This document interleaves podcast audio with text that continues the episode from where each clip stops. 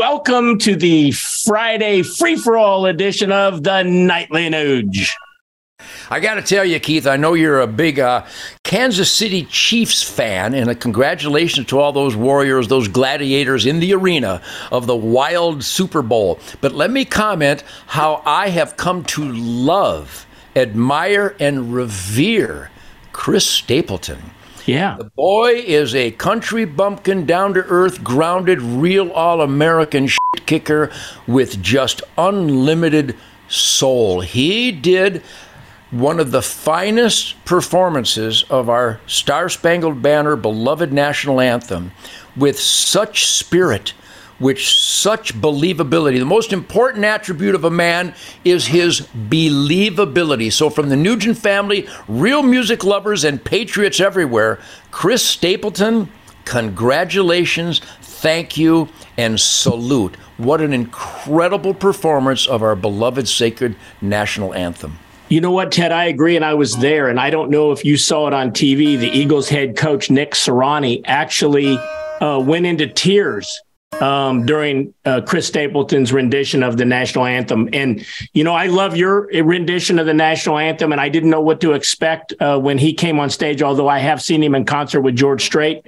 I agree with you. It was a spellbinding performance that actually brought one of the head coaches to tears. You know, I got to tell you, I played the national anthem at a lot of very, very important, powerful events. And even if it wasn't a very important or powerful event, once I start the Star Spangled Banner in my my spirit, um, it becomes a important, powerful event because there is no other experiment in self-government where we have rights from God written down in our sacred Constitution and Bill of Rights what Chris Stapleton projected at the Super Bowl, and again, I didn't watch the Super Bowl. I'm just not a fan of that stuff. I'm a fan of the dedication, the work ethic, the athleticism, the man in the arena spirit, and that's all good and uh, to be saluted.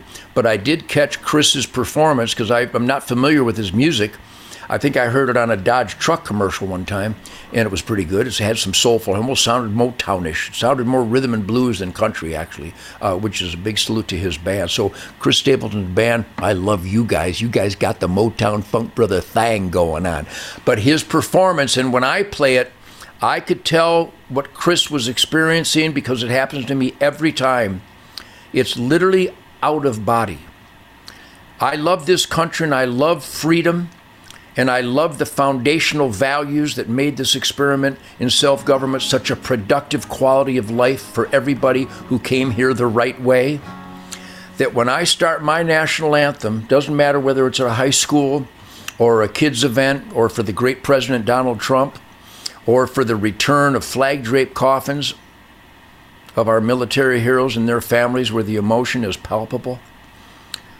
I'm not even me anymore or maybe better stated, I'm more me than ever because mm. the words the words are great, but they don't encompass or fulfill what America is fully about. But when I play it, I play it so that I am celebrating everything great about America, which is unlimited. The greatness of America is unlimited, even though we're in tragic, treasonous, criminal times by our own government, and so many Americans who hurt each other and scam each other and lie to each other.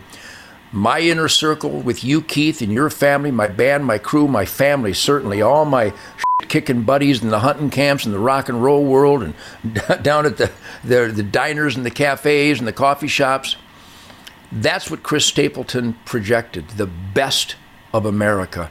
And a big salute to him and everybody there. I felt emotional too when I play it. When I play it, it takes all my energy, which is substantial, to not become a victim of the emotion and maybe stumble on the phrasing and the and the lyricism of that song. I have to take a deep breath, like when I play the Fred Bear song for a terminally ill kid. I can't cry. I got to be strong. And that's what I saw Chris Stapleton do that day. And that's why people were so emotional because he did it believably. It was incredible. I have two other points about the Super Bowl I want to get your opinions on. Um, I was at the game and I didn't see them, but my friends were texting me that there were a few ads during the Super Bowl promoting God and Jesus. and um, it, it, was it, the message of faith was spread out to a very large audience.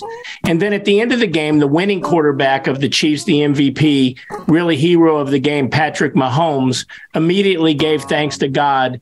Um, very faith filled kid he is. And the losing quarterback, Jalen Hurts of the Philadelphia Eagles, who played literally an incredible game himself, gave all thanks and glory to God as well. And I found that just so refreshing to see kind of a turnabout uh, that it's okay to do that again. Yet AOC, she wasn't happy about the ads. She wasn't happy about um, using Jesus to promote fascism, I believe she said. Um, so this is my second point of three that I want to make about the Super Bowl. What's your take on the promotion of faith again at that level and having the highest competitors, the best in the business promoting their faith? Well, I'm a big fan of all things God's miraculous creation, but my favorite part is the middle finger. And I know it's hard to convey that a middle finger plays a role in celebrating God, but in a world that is against God, a world that at the Grammys and all these different Hollywood and, and, and, and Disney World and big tech and academia and the government celebrating evil and celebrating Satanism, that was a perfect display of a middle finger against evil and celebrating God. It was a beautiful moment. And they did it they did it with class and they did it unafraid. And that's that defiance that made America great. Remember, we were founded on giving the middle finger to the kings and the emperors and the despots and the and the tyrants. That was the, that's the foundation of America. We wanted to be free. That's why we wrote the Declaration of Independence and the Constitution, the Bill of Rights. It's a nation based on Christian values of goodwill and decency, good over evil, the Ten Commandments, the Golden Rule, being the best that you can be, giving, being a loving neighbor. That's God's dream. That's God's miracle. And Hollywood is against that. And Disney is against that. And Uncle Sam is against that. And Big Tech is against that. And Sandy Cortez and her Democrat Satanist gangs are against that. Here's what they're doing the Democrats go, well, let me take the devil's advocacy point of view.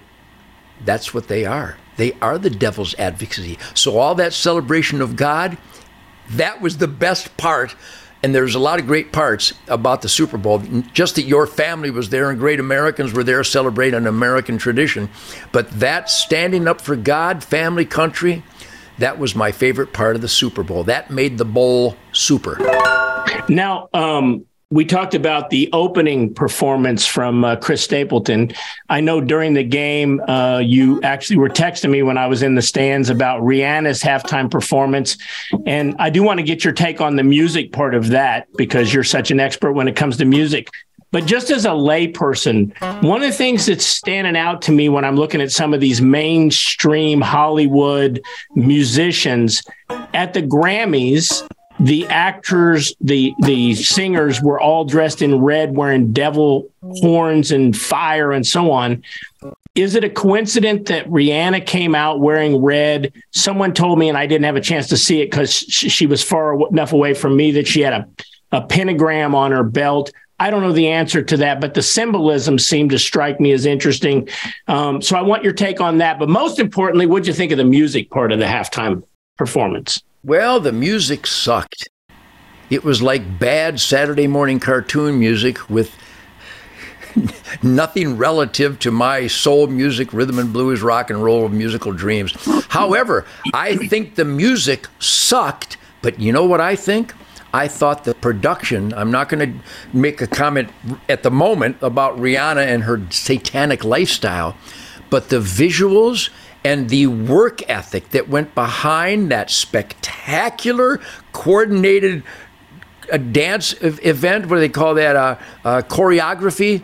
Do you realize keith those people all those hundreds of dancers they must have rehearsed diligently for thousands of hours. So I sat back and I had the volume off because I can't stand the music, so so to speak. I didn't have it off, but I had it turned down because I'm waiting for the guitar. They actually had a guitar player, and typical of the Satanists, they made sure you couldn't hear the guitar player. And the guitar player is the most important musician in the band. Even though the drummer was awesome, the bass player played really good, but they had the guitar turned off, which is a crime unto itself. That would be the devil's advocacy of music.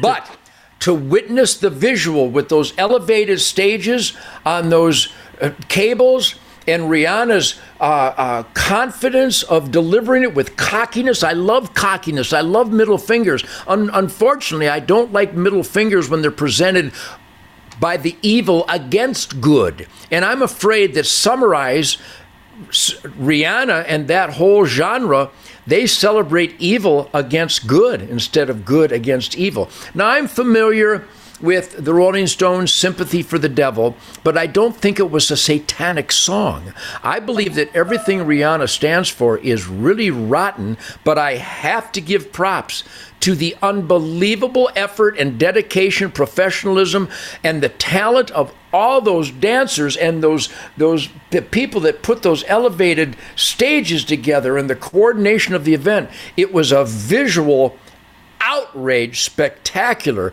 and I loved every minute of it in spite of the negative indicators and imagery. The negative and satanic and evil imagery is just a crying shame in America today because it's so prevalent. But I, I was able to carve out a, a celebration of the incredible spectacle that they did put on. You know, it was quite an elaborate production. Uh, before we leave the Super Bowl, because we are on the arts entertainment part of the nightly Nuge, that Super Bowl was the third highest rated TV show ever. I believe they said about approximately 113 million individuals watched that, which is great because I will point out once again, my Kansas City Chiefs held the Lombardi Trophy at the end of the game. Um, but but you know, they showed in the stands Paul McCartney was there, Sir Paul McCartney, and you and I might disagree with him with regard to uh, politics. Uh, but man, I tell you what, I'd have rather seen Paul McCartney put on the halftime show. Um, one of my friends sent me a picture of George Strait and said, "Man, I wish he was the halftime show." I was like, "Yes, I would love to see George Strait as the halftime show." I sent a picture of uh, you on stage. I said, "Or how about our friend Ted Nugent?" He was like, "Exactly." I mean, I would love to be in charge of next year's Super Bowl halftime show because I think we could break the all-time viewership if if you and I had some input on that. What do you think, Ted? Well, I guarantee that would happen because just the fact that you would mention the name Ted Nugent at the Super Bowl would cause the world to just go into a frenzy because real music lovers would just love the living hell out of it, and all the left-wing communist Satan gang would just go berserk with their hate and their lies. So yeah, I'd be more than happy to do that. Plus, with my band, Greg Smith on bass guitar. Jason Hartless on the drums from Detroit. All my incredible songs, and yes, I'm bragging. I have incredible songs just to perform Dog Eat Dog, or Raw Dogs and War Hogs, or Wango Tango, or I saw a special on uh, Fox News about the greatest love songs of all time for uh, Valentine's Day recently, and they, they lied because they didn't even mention Wang Dang Sweet Poontang clearly the number one love song in the history of music. My point being is that I would love to do it because they need some killer screaming guitar at the Super Bowl. And since Prince, they haven't had any. And if they had uh, Donald Trump and Kari Lake doing the background choreography, everyone would tune in. Okay, Ted, before I let you go today, you uh, have a new guitar lick. Please share. Well, I, am always playing my guitar. I love my bird.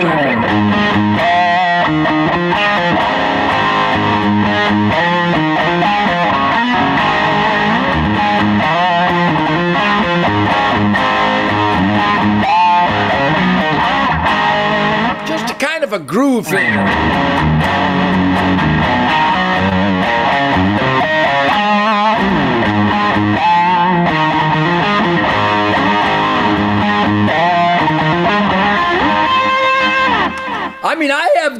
Goosebumps. I can see Greg coming in, and and and Jason.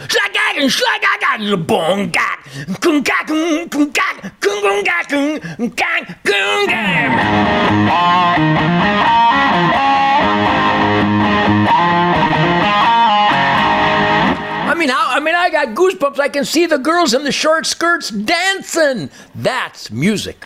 You know what, Ted? People all over listening to the nightly Nuge right now are t- thinking two things. Number one, that's incredible. And number two, how in the world does Keith Mark get to host that show and have all the fun with Ted? Now, you know what I think I'm going to do because we're trying to get people to join Hunter Nation and be part of the fight. Maybe what we do, Ted, we auction off uh, an opportunity to host the nightly Nuge one night bring their own topic, or maybe we'll let them host uh, three nights. They can do a Thursday, Friday, and on into the weekend edition. Um, bring their current event topic, bring their music topic, bring their outdoor hunting lifestyle topic. And we run that promotion on Hunter Nation. What do you think?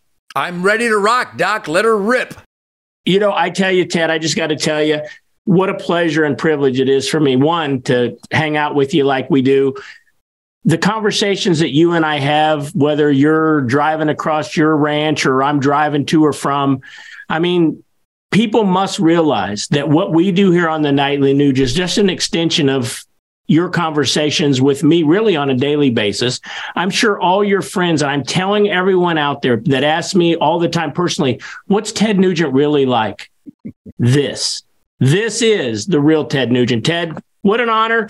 Uh, great week. Let's talk tomorrow about a new piece of legislation uh, that our good friend Tom Tiffany in Wisconsin and uh, your good friend, I've never met her, Lauren Boebert in uh, Colorado, about delisting the wolf. Let's talk about that tomorrow on the weekend edition of the Nightly Nuge. My pleasure. God bless everybody. Tell everybody you know to tune in to Truth, Logic, and Common Sense Orgy, the Nightly Nuge. I'm here for you, people.